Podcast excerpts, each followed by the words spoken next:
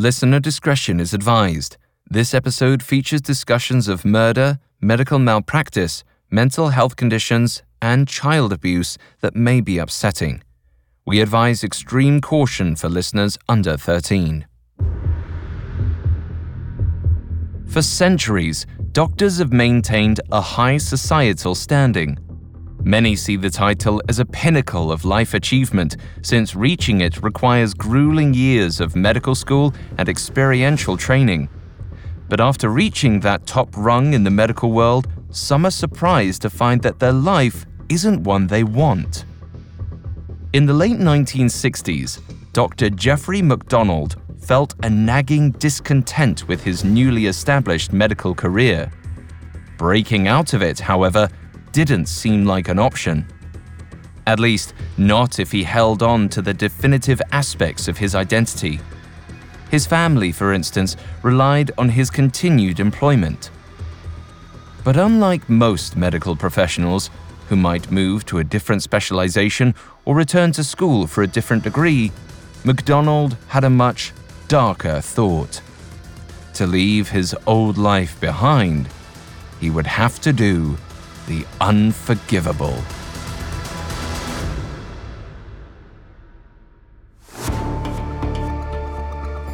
This is Medical Murders, a Spotify original from Parcast. Every year, thousands of medical students take the Hippocratic Oath. It boils down to do no harm, but a closer look reveals a phrase much more interesting I must not play at God. However, some doctors break that oath. They choose to play God with their patients, deciding who lives and who dies. Each week on Medical Murders, we'll investigate these doctors, nurses, and medical professionals. We'll explore the specifics of how medical killers operate not just on their patients, but within their own minds, examining the psychology and neurology behind heartless medical killers. I'm Alastair Murden, and I'm joined by Dr. David Kipper, MD. Hello, everyone. I'm Dr. Kipper, and I'm here to help Alastair by providing some medical insight into our first episode of Dr. Jeffrey MacDonald, our knife happy surgeon. You can find episodes of Medical Murders and all other Spotify originals from Parcast for free on Spotify or wherever you listen to podcasts. To stream Medical Murders for free on Spotify, just open the app and type Medical Murders in the search bar. This is our first episode on Dr. Jeffrey MacDonald, the medical doctor and Green Beret who was eventually convicted of murdering his wife and children in 1970.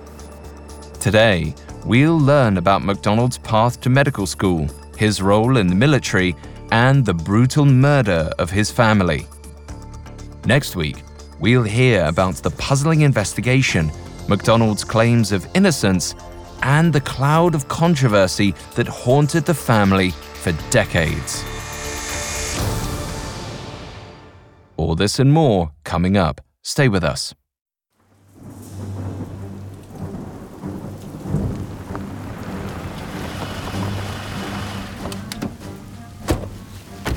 At 4 a.m. on February 17, 1970, a dozen military policemen hopped out of their jeeps and approached the house at 544 Castle Drive in North Carolina. Located on the Fort Bragg military base, the residence belonged to 26 year old Jeffrey MacDonald, a well liked doctor and medical officer in the Green Berets. He lived in the home with his wife and two young daughters. As the policemen approached, they didn't notice anything out of the ordinary. From the outside, the house was quiet. But just 20 minutes earlier, a strange call had begged for an ambulance to be sent to the house. The nature of the emergency remained unclear. Without notable inspection of the outer grounds, the military police knocked on the door. No one answered so they sent a sergeant to check the back door. After several moments passed, the sergeant ran back to the front as fast as he could with grim news to report. Something horrifying had happened.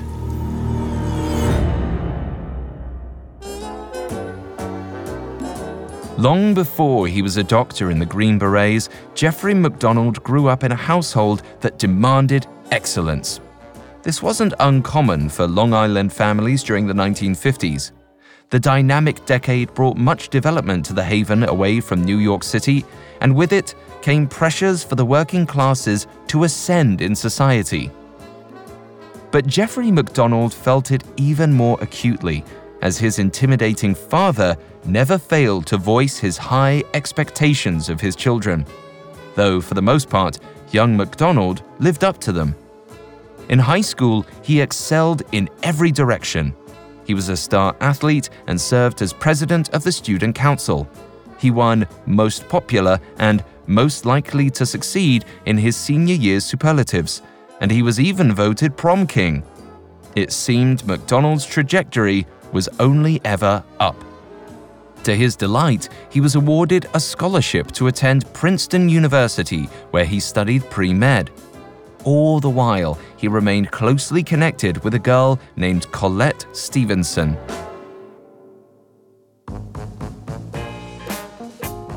MacDonald and Stevenson had first met in eighth grade. They quickly developed crushes and began dating as they entered high school. But the initial relationship didn't last very long. The summer after freshman or sophomore year, Colette ended things. MacDonald was devastated, but soldiered on through the rest of high school, making sure to keep tabs on who Colette was dating.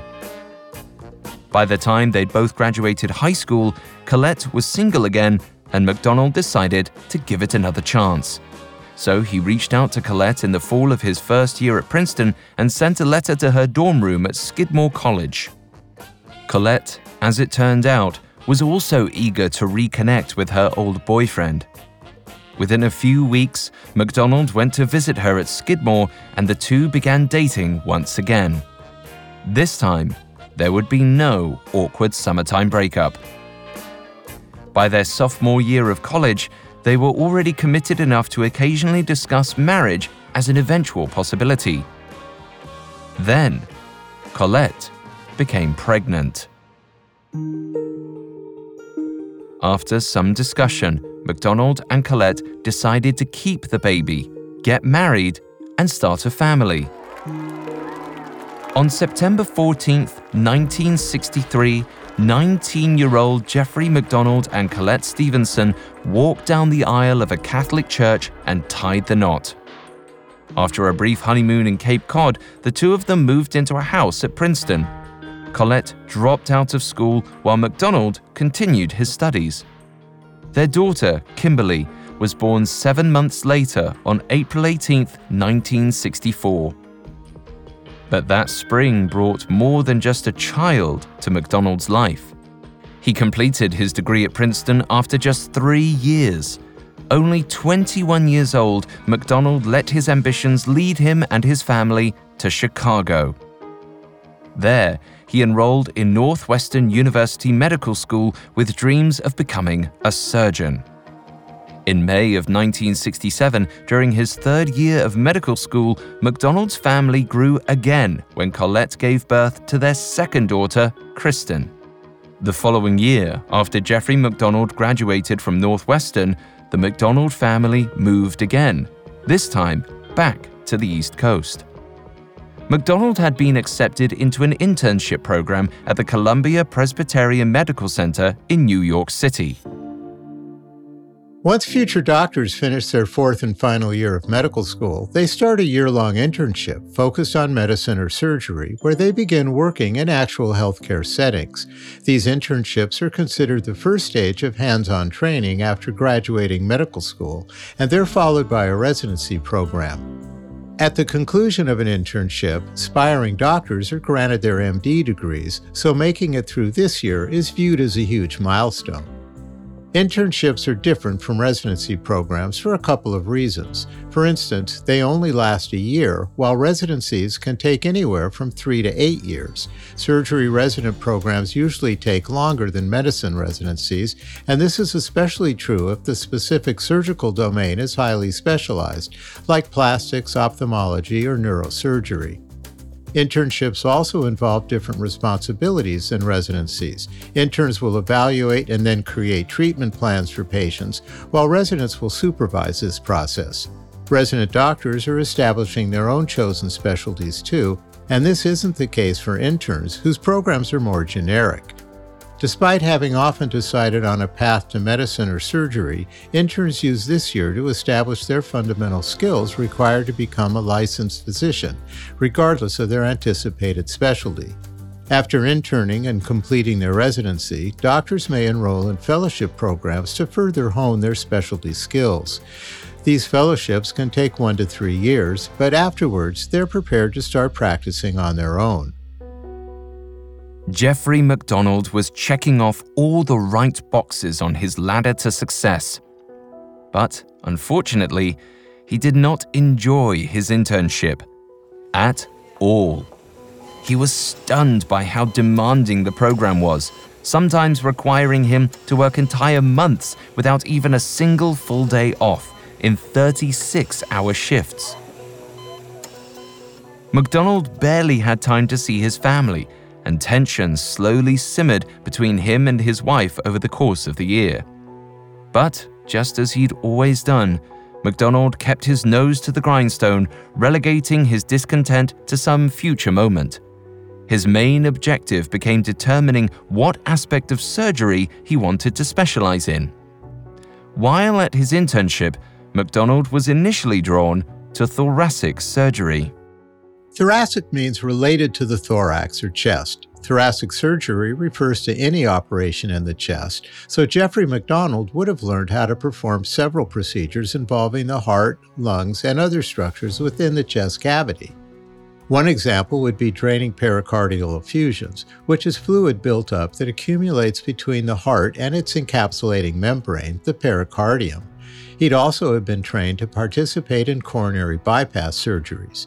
He would have also been taught how to resect or remove lung tumors, along with cancerous masses on the thymus gland, which is a lymphoid organ and located between the lungs that helps the immune system fight off infection.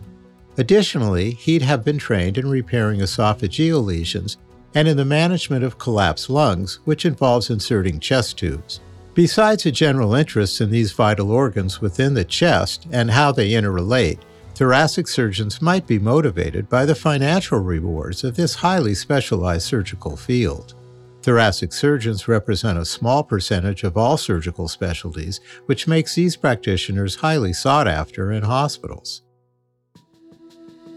MacDonald successfully distinguished himself at the Columbia Medical Center and was invited to join the hospital's thoracic surgery service.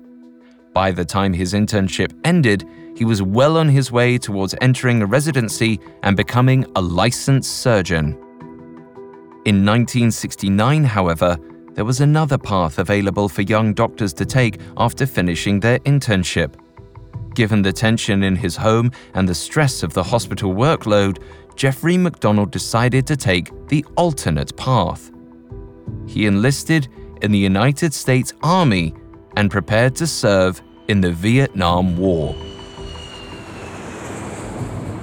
Against the wishes of his wife, Jeffrey MacDonald packed up his things and set off for Fort Sam Houston in Texas. It was the sabbatical he needed from a life he hadn't been wanting, and he pursued it hungrily.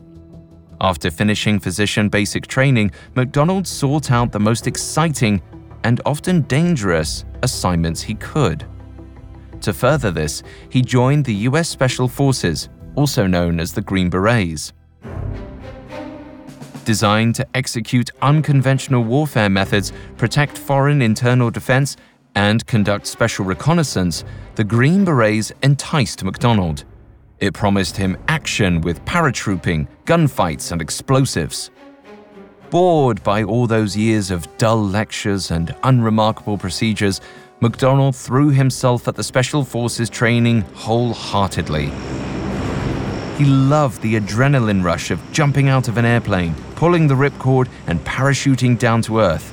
He appreciated the camaraderie and prestige of being part of an elite unit, and he was looking forward to seeing action in Vietnam. But his dreams of war in Southeast Asia were not to be.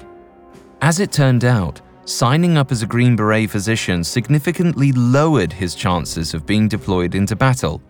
Instead, MacDonald was assigned to serve as a group surgeon at Fort Bragg in North Carolina. Disappointing. MacDonald's wife Colette, on the other hand, was overjoyed by the turn of events. It meant that she and her children could live with her husband at his new post. The MacDonald family settled into a comfortable house on the Fort Bragg base that offered military security and good schooling for the kids. MacDonald's job was relatively easy and offered him plenty of free time to spend with his family. Their new life was practically set up to foster domestic bliss for the MacDonalds. But Jeffrey MacDonald was still unhappy. He didn't want to be there. He wanted to be at war and it wouldn't be long before he did something about it. When we come back, Jeffrey MacDonald betrays his life. Wayne Simmons spent 27 years undercover for the CIA. When he retired from spy work, he got a big break terrorism analyst on Fox News. Then he met Kent Clizbe. So I'm a real CIA guy. This is total nonsense. I'm Alex French, and I'm here to figure out who's telling the truth. Was Wayne Simmons a spy, or was he nothing but a con man? Imposters is a Spotify original from Parcast. Follow and listen exclusively on Spotify. Now, back to the story. It was the fall of 1969, and 26 year old Jeffrey MacDonald was agitated. He joined the army hoping he could get a break from his stressful medical career and the demands of his young family. But life had thrown him a curveball. His position as a medical officer with the Green Berets had him stationed in Fort Bragg, North Carolina, making a deployment to Vietnam highly unlikely. His family, wife Colette, five year old daughter Kimberly, and two year old daughter Kristen, joined him in a house on the base. Their presence would have made most fathers happy, but for MacDonald, it seems to have been a reminder that he wasn't the independent outlaw or action hero he'd pictured himself as when he trained as a Green Beret. He needed a new plan. A few weeks after his family had settled on the base, MacDonald approached his boss, Colonel Bob Kingston, and asked to be sent to Vietnam. Kingston was appreciative of MacDonald's desire to serve and promised that if he was ever sent back into battle, he'd bring MacDonald with him. But that was a year away at the earliest. There was no real chance of MacDonald getting out of Fort Bragg before then. So, Jeffrey MacDonald tried to make the best of it. To bring some adrenaline to his free time, he worked shifts in the emergency room at a nearby hospital off the base. MacDonald also threw himself into his military work with gusto, especially enjoying the regular training exercises, which also offered him the chance to leave the gates of Fort Bragg. One exercise brought him and his team to an island near Puerto Rico, where they joined a group training with Navy SEALs. In the alleged drill, the primary objective was to identify and devise plans to assassinate the leaders of a communist protest in a mock foreign country. But while the days brought rigorous lessons in tactics, the evenings offered an opportunity for MacDonald and his fellow soldiers to cut loose. This aspect of their trips was ingrained in existing military culture, but MacDonald was only beginning to get a taste of it when he was assigned the task of checking the local sex workers in Puerto Rico for disease. Presumably, those he deemed clean could then offer their services to ranking officers. Perhaps because of Jeffrey's time away from the base, the mood of the MacDonald household seemed to improve. He spent more time with his daughters when he was on the base, and his relationship with his wife warmed. By Christmas of 1969, Colette was pregnant with their third child. Apparently, giving up on his dream of going to Vietnam, MacDonald made plans to move to a farm in Connecticut after his tour of duty ended the following year. He even bought a pony for his daughters, whom they named Trooper. And just as MacDonald's personal life blossomed, so too did his career. He had risen to the rank of captain.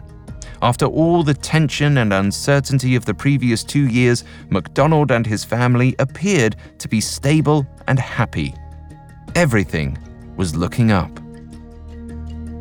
But beneath that facade, Jeffrey MacDonald still felt a nagging sense of discontent.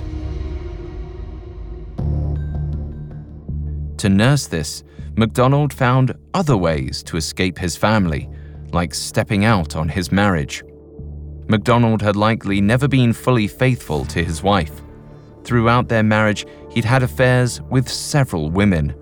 This included one in 1964 after his first child had been born, and one that reportedly lasted throughout his time in medical school. And the philandering didn't end there. Those overseas excursions away from Fort Bragg provided the perfect setting for one night stands. And by the end of 1969, MacDonald had even struck up a relationship with an old high school girlfriend. Though his wife was pregnant, he allegedly had plans to see his old flame in the spring, and it seems Colette was aware. It couldn't have been easy for her.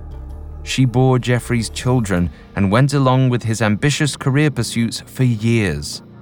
Now, carrying his third child, Colette, too, was reaching a breaking point in their marriage. Perhaps picking up on his wife's disappointment, MacDonald began taking Eskatrol, which it seems he had easy access to. Eskatrol was an amphetamine stimulant often prescribed to suppress appetite and help patients lose weight prior to 1981. Despite the market appeal prior to its recall, the FDA placed harsher restrictions on amphetamine treatments in an attempt to curb abuse. These regulations limited this family of medicines to only be used for narcolepsy, hyperactivity, and as a temporary appetite suppressant for patients meeting the criteria for obesity.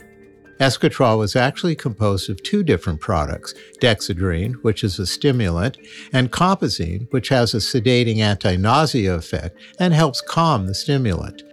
Some side effects included rapid heart rate, headache, upset stomach, insomnia, weight loss, mania, and euphoria. Eventually, it was recalled because it failed to prove therapeutic effectiveness by FDA standards. Today, we have smarter drugs that more effectively target neurotransmitter receptors linked to sleep disorders, hyperactivity, and appetite suppression. Even though eskatrol may have helped with some of these issues back then, it was highly addictive, potentially dangerous, and just a second rate precursor drug to the more advanced stimulants we have today. MacDonald claimed he was taking eskatrol in order to drop weight for the Army base's boxing team, which he'd just joined. His newfound commitment to the Army's boxing team would also give him another opportunity to get away from the base. In the spring of 1970, he planned to travel with the team to Russia for a month long tournament. That excursion would never happen.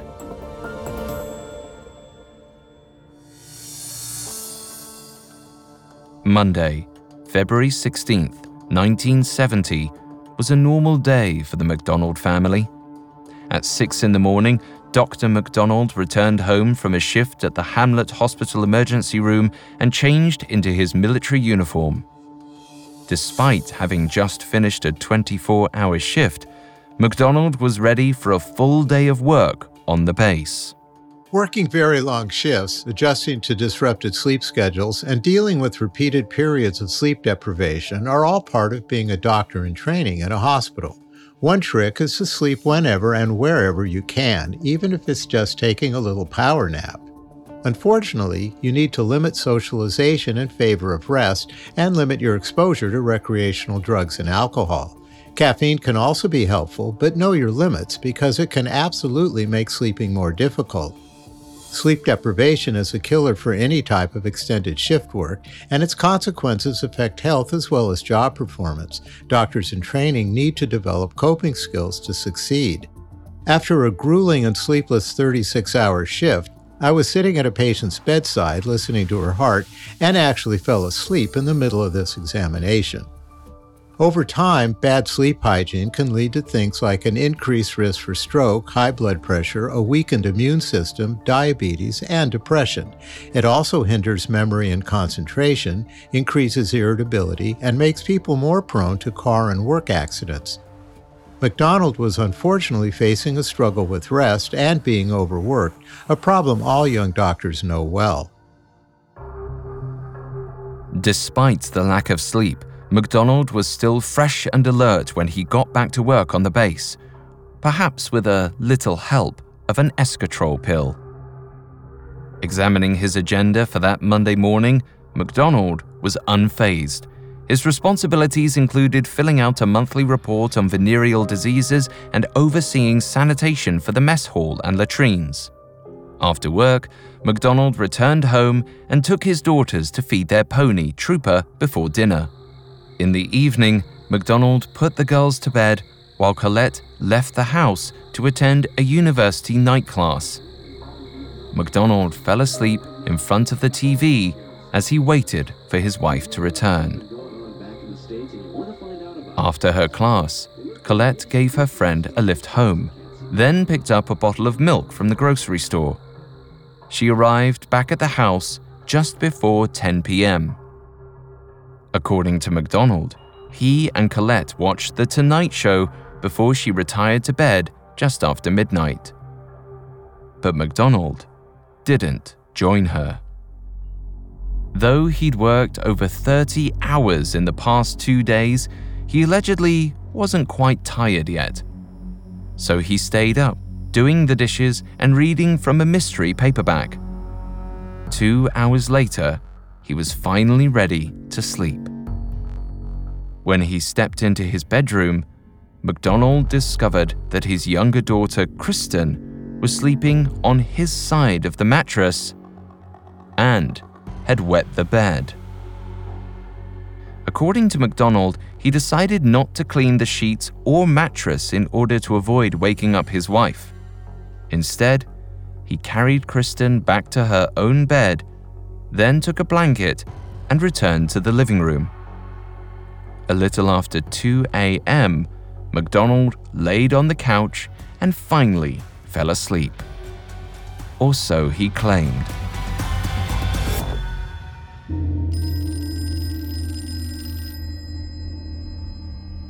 At 3:40 a.m., a call came into the local telephone operator in Fayetteville a weak sounding voice on the other end asked for an ambulance and military police to be sent.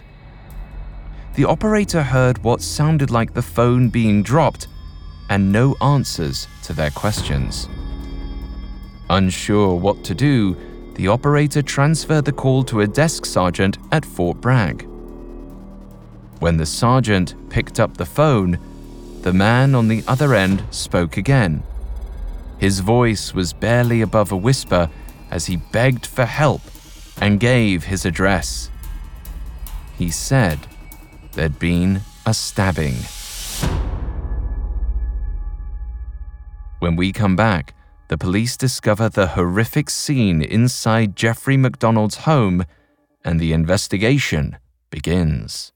Now, back to the story. 26 year old Jeffrey MacDonald seemed to have his life figured out. As a medical doctor, he had a good career path in front of him. At home, he was happily married to his childhood sweetheart, Colette MacDonald, and was raising two precocious young daughters, five year old Kimberly and two year old Kristen. And when his military service in Fort Bragg, North Carolina ended, MacDonald planned to move his family up to a farm in Connecticut. His life appeared idyllic. But his alleged drug use, extramarital affairs, and compulsion for escape painted a much darker picture. Even still, it paled in contrast to the grim scene authorities discovered on the morning of February 17, 1970. When military police arrived at the MacDonald house, they didn't know what to expect. But a step inside the back door revealed a bloody altercation. Inside the master bedroom, the police found five months pregnant Colette MacDonald lying on the floor beside the bed, covered in blood. She was dead, her arms broken, her skull fractured, her head and body covered in stab wounds. Jeffrey MacDonald was lying motionless beside her, his arm wrapped around her. He too had been stabbed multiple times, but he was alive. In addition to the carnage, the officers also spotted a small paring knife left on the rug. There was also a single word written in blood on the headboard of the MacDonald's bed Pig. As he heard the policeman approach, MacDonald woke up. He begged the police to check on his daughters and told them he couldn't breathe as he lost consciousness again. One of the police officers began giving MacDonald mouth to mouth resuscitation as the others went down the hall. Inside the daughters' rooms, they discovered the bodies of Kimberly and Kristen. They had both been killed in a similar manner to their mother, beaten and stabbed to death. Meanwhile, MacDonald had regained consciousness and attempted to speak as the police officers tried to treat him, demanding to see his children. But the officers, more focused on loading him into an ambulance, didn't let him. The officers quickly got MacDonald out of the house and took him to the army hospital. He seemed to be seriously wounded, with stab wounds in his stomach and chest, along with a collapsed lung. But at the hospital, the doctors realized that MacDonald's stab wounds were superficial. He didn't even need stitching. Despite how serious they must have looked, Alastair, MacDonald's stab wounds weren't really actually life threatening if they were treated properly. Superficial stab wounds are classified medically as cuts or punctures that don't penetrate into muscle or any internal bodily structures beyond.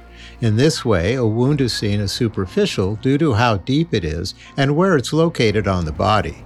The injuries on MacDonald's chest and stomach would have only affected his skin and fat layers, missing his musculature and deeper structures. For adult males, the torso and midsection are relatively optimal places to sustain a knife wound, because that's where they generally store most of their fat. However, I'm not saying injuries here are negligible, and the depth of a wound is crucial in this equation. Most of our vital organs are housed in our chest and abdominal regions, so if MacDonald was actually stabbed by people who were really trying to kill him, he got extraordinarily lucky with the outcome. As the doctors treated his wounds, MacDonald continued to rant about the attack. He claimed that he'd woken up in the middle of the night to the sounds of his wife and daughters screaming. Standing above him were four people, three men and a woman, all wearing what MacDonald described as hippie style clothing. When MacDonald tried to fight the intruders, one of the men hit MacDonald over the head with a baseball bat, while another stabbed him with an ice pick. The woman held a candle and egged the men on. They chanted, Acid is groovy, and Kill the pigs, as they beat MacDonald to the point of unconsciousness. When he woke up, MacDonald claimed the attackers were gone. He stumbled down the hallway to each of his daughter's rooms where he said he tried to perform CPR to save them. Then he went into the master bedroom and found the body of his wife. MacDonald made sure to emphasize one specific detail. He claimed he'd pulled the knife out of his wife's chest and thrown it to the floor. MacDonald wanted to make sure the police knew that he did that perhaps because it would explain any of his fingerprints on the knife. More concerned about his emotional state than his physical one, the doctors gave MacDonald a tranquilizer and let him rest. When the doctors checked MacDonald at 7:30 a.m., they found that his collapsed lung was getting worse. The percent of impairment had gone from 20 to 40%. A pneumothorax, or a collapsed lung, is caused when air leaks from the lung into the area between the lungs and the chest wall, known as a pleural cavity. This leaked air then puts pressure on the lung so it can't expand. Causes include penetrating or blunt injuries to the chest and ruptured air blisters called blebs that can form atop the lungs. When these blebs burst, air can seep into the pleural cavity, which again prohibits lung expansion. Lung conditions like emphysema, pneumonia, and cystic fibrosis can also damage lung tissue, making a collapse more likely. There's even a risk of pneumothorax for patients on ventilators, as these machines can sometimes malfunction and create dangerous air pressures that get forced into the lungs. Common symptoms are usually sharp and extreme pain associated with breathing, a dry sounding cough, shortness of breath, rapid heart rate, and hypoxemia, which is a low blood oxygen level. Without intervention, a collapsed lung can cause fatal breathing complications, and if lung impairment reaches 25% or higher, a chest tube needs to be inserted between the ribs to vacuum excess air from the pleural cavity. This allows the lung to re expand. While they can be very serious, smaller lung collapses can heal on their own. The doctors inserted a tube into MacDonald's chest to stay safe and let the lung heal on its own. By the following afternoon, the story of the brutal murders had hit the papers. Jeffrey MacDonald's claims that a hippie cult had killed his family were reported as the most likely scenario. It had only been six months since the infamous and widely publicized Manson murders. As a result, MacDonald's tales of murderous hippies were both believable and frightening, especially the image of his slaughtered wife. Like Manson victim Sharon Tate, Colette was young, blonde, and pregnant when she died. Working together, the FBI, military police, and local law enforcement began to set up an extensive manhunt to find the killers. The U.S. Army Criminal Investigations Division took the lead in examining the scene of the crime, spending five days combing the property. Early on, they found the presumed murder weapons a second paring knife, a club, and an ice pick. They'd been left in the backyard. Yet surprisingly, for how messy the scene had been, none had any fingerprints on them. It seemed they'd been wiped of evidence. Inside the house, detectives found splinters from the club in the daughter's room and the master bedroom but none in the living room where MacDonald had supposedly fought for his life against the hippies. Other strange details began to pop up. Despite the fact that the bedrooms were covered in blood, there was very little blood found in the living room where MacDonald claimed he'd been stabbed. There was also no blood in the hallway where he said he'd crawled afterwards, nor on either of the two telephones that MacDonald had used to call for help. None of the neighbors in nearby houses remembered with perfect clarity whether they had heard signs of a violent home invasion coming from the MacDonald home during the time of the murders. The word pig on the headboard was written by someone with a steady hand, likely wearing gloves it was much less likely that angry hippies had scrawled it out in the midst of a drug induced stupor. To the investigators, the inconsistencies between MacDonald's story and the crime scene were growing more suspicious by the hour. On February 23rd, six days after the murders, the provost marshal overseeing the investigation at Fort Bragg quietly told the FBI that they could stop the manhunt for the hippie cultists. The investigators were now beginning to suspect that Jeffrey MacDonald, the seemingly perfect all American doctor, had killed his entire family. Meanwhile, MacDonald bided his time with his recovering lung perhaps thinking that some nobody would soon be caught for the murder. The news still hadn't reached him that he was the primary suspect.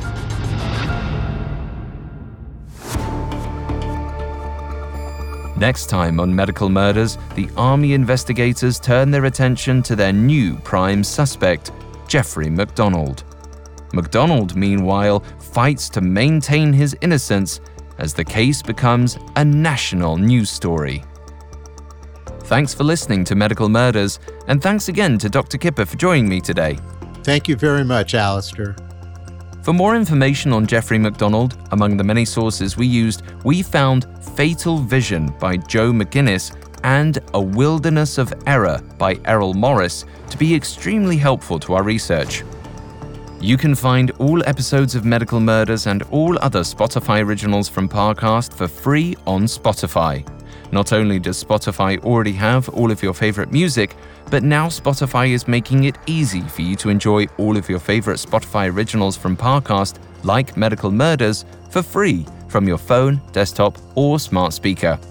To stream Medical Murders on Spotify, just open the app and type Medical Murders in the search bar. We'll see you next time. Medical Murders is a Spotify original from Parcast. It is executive produced by Max Cutler, sound design by Trent Williamson, with production assistance by Ron Shapiro, Carly Madden, Kristen Acevedo, Jonathan Cohen, Alexandra Trickfordottir, and Joshua Kern. This episode of Medical Murders was written by Ryan Lee, with writing assistance by Maggie Admire, fact checking by Bennett Logan, and research by Chelsea Wood. Medical Murders stars Dr. David Kipper and Alastair Murden.